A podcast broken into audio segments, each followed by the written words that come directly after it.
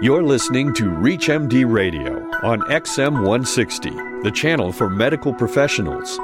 Welcome to Diabetes Discourse, sponsored by Novo Nordisk, a world leader in diabetes care. Here's your host, Dr. Stephen Edelman, founder and director of Taking Control of Your Diabetes, clinical professor of medicine, Division of Endocrinology and Metabolism, University of California, San Diego, and San Diego Veterans Administration Healthcare System. A new paradigm for the treatment of type 2 diabetes is emerging. How do we successfully manage our patients with this very common condition? Joining us to discuss the new paradigm for the treatment of type 2 diabetes is Professor of Medicine at the University of Texas Health Science Center in San Antonio, Texas, Dr. Ralph DeFronzo. Dr. DeFronzo, welcome to ReachMD. Glad to be with you here, Steve. Ralph, let's just start off with the basics. I mean, things have changed so much. Take us from what we knew about the pathophysiology of type 2 diabetes uh, approximately 10 years ago to where we are now? Good way to start. When I gave the Lilly lecture in 1987, uh, I referred to the pathogenesis of type 2 diabetes as the uh, triumvirate. We knew that there was insulin resistance in liver, uh, we knew that there was insulin resistance in muscle, and we also knew uh, that there was beta cell dysfunction. Now, early in the natural history of the disease, the insulin resistance in muscle is very, very well uh, established. But as long as the beta cell can secrete sufficient amounts of insulin to overcome the insulin resistance, glucose tolerance remains normal. However, as the beta cell starts to fail, the insulin resistance in uh, liver starts to become manifest by an excessive production of glucose throughout the sleeping hours, leading to an increase in fasting glucose. And then, following a meal, there's an excessive rise in the post-meal glucose uh, because of insulin resistance uh, in uh, muscle.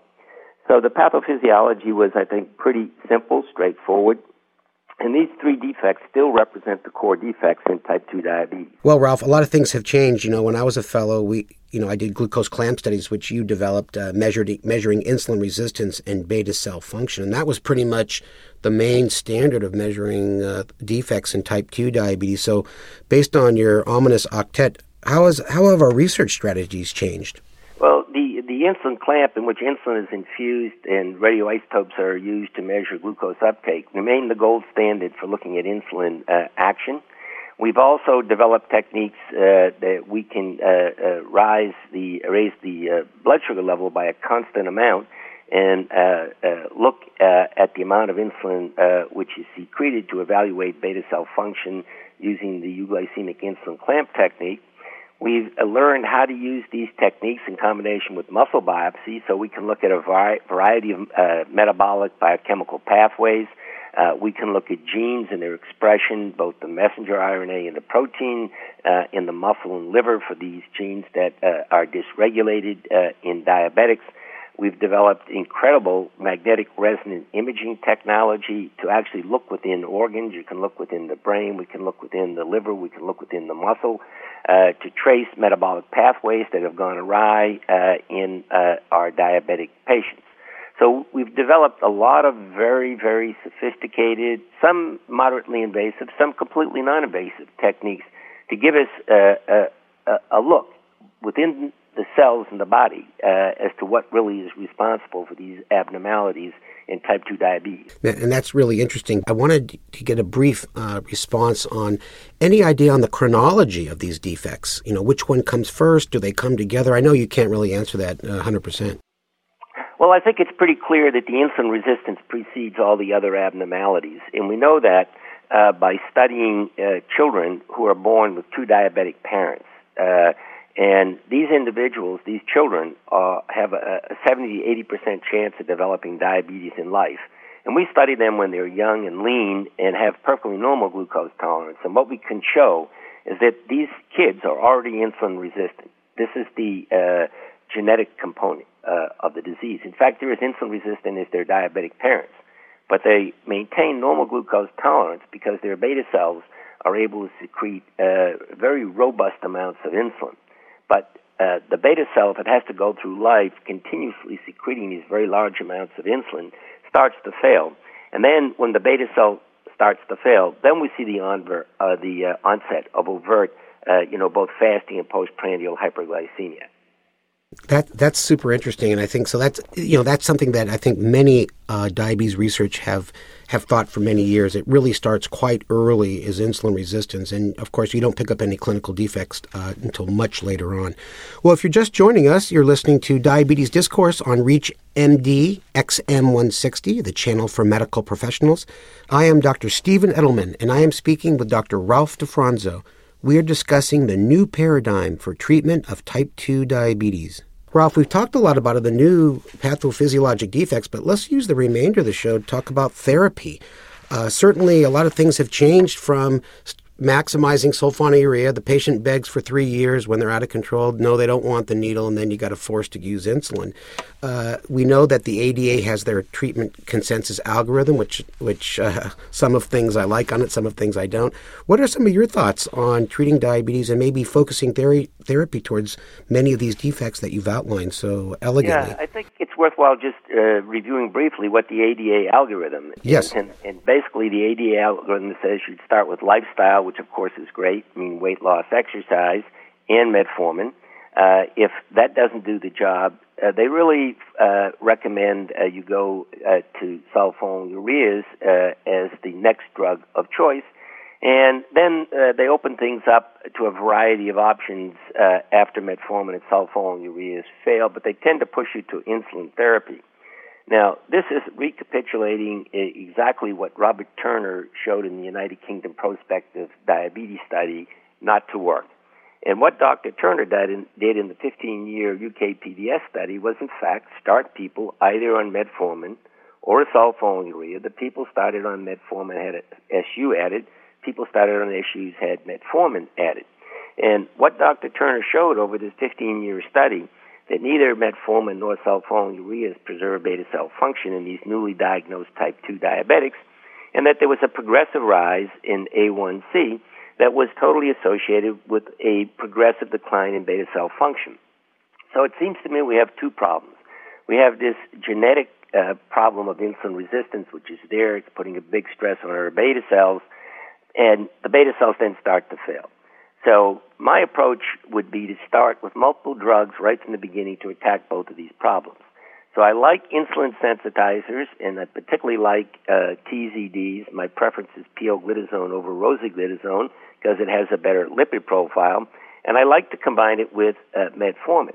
Because you're using insulin sensitizers, you don't uh, uh, get uh, hypoglycemia, and both uh, pioglitazone and PROactive and metformin and UK PDS were shown to de- decrease cardiovascular events. Now, I also initiate triple therapy with pioglitazone, metformin, and exenatide because I really want to preserve what little beta cell function that's left in my diabetic patients. We know that by the time you're in the upper uh, third of IGT, you've lost 75 to 80 percent of your beta cell function. So you really need to hone in on this abnormality very aggressively. Exenatide and the TZDs are the two classes of drugs which have been shown to preserve beta cell function.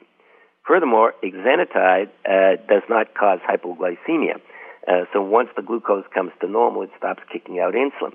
So this triple combination therapy really is attacking the ba- basic pathophysiology, and you can titrate these drugs up to their maximum doses and really not have to worry so much uh, about hypoglycemia. Moreover, the exenatide blocks any of the weight gain, in fact, that you would see with the TZD. In fact, it induces weight gain even though you're taking a TZD. So I, I like this combination, and it's incredibly effective in my uh, diabetic patients, particularly the new onset one. Well, you know what? I, I tend to agree with you. I mean, between the, I mean, the metformin and the exenatide or Byetta, I mean, there you, are going to get weight loss, no hypoglycemia, and, and a very good mechanism. Uh, the pioglitazone, I mean, really the only downside would be what most prescribers know about is the potential for some weight gain. Um, and, you know, if someone already has a weak heart and a low ejection fraction, then you know, you have to be careful there. But one thing, uh, Ralph, I wanted to ask you, I, I, I agree with you. I don't think that sulfonylurea should be as one of the first line therapies once a patient fails metformin on the uh, consensus statement. Yeah, I'm with you. I haven't used the sulfonylurea. It must be close to five years now.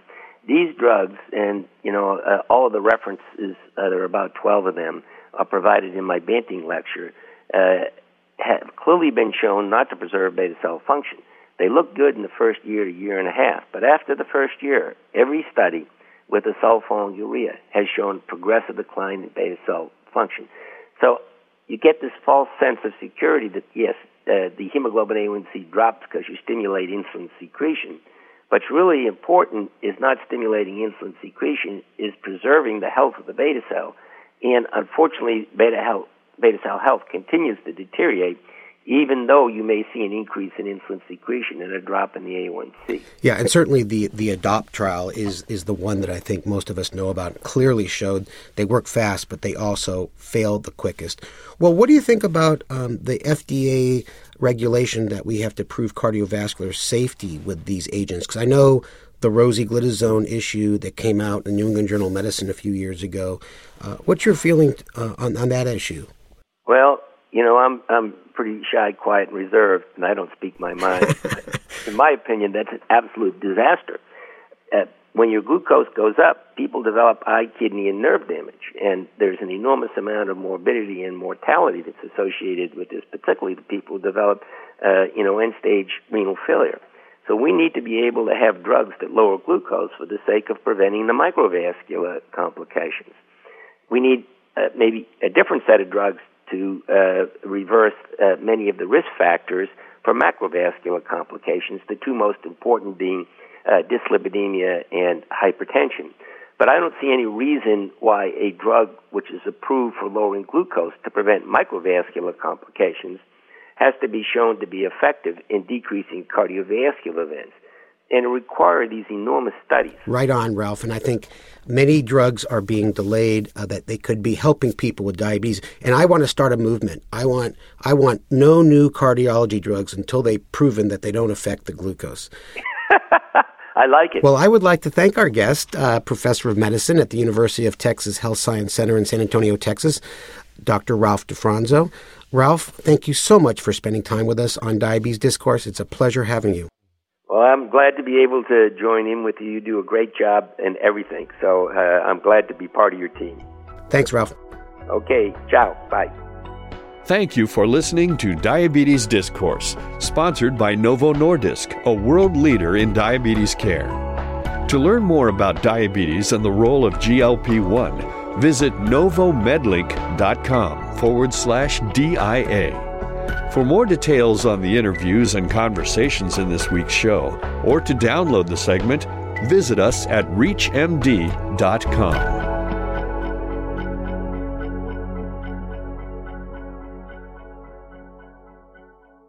Daddy, what are you reading? I'm reading about something called GLP 1. Is it a robot? No. GLP 1 is a natural hormone that helps regulate glucose metabolism. Its multiple actions are critical to glucose control. Huh? Uh, okay. Well, GLP 1 works in a glucose dependent manner. It stimulates the beta cells in your pancreas to secrete insulin and inhibit the liver from releasing excessive glucose by reducing glucagon secretion from alpha cells.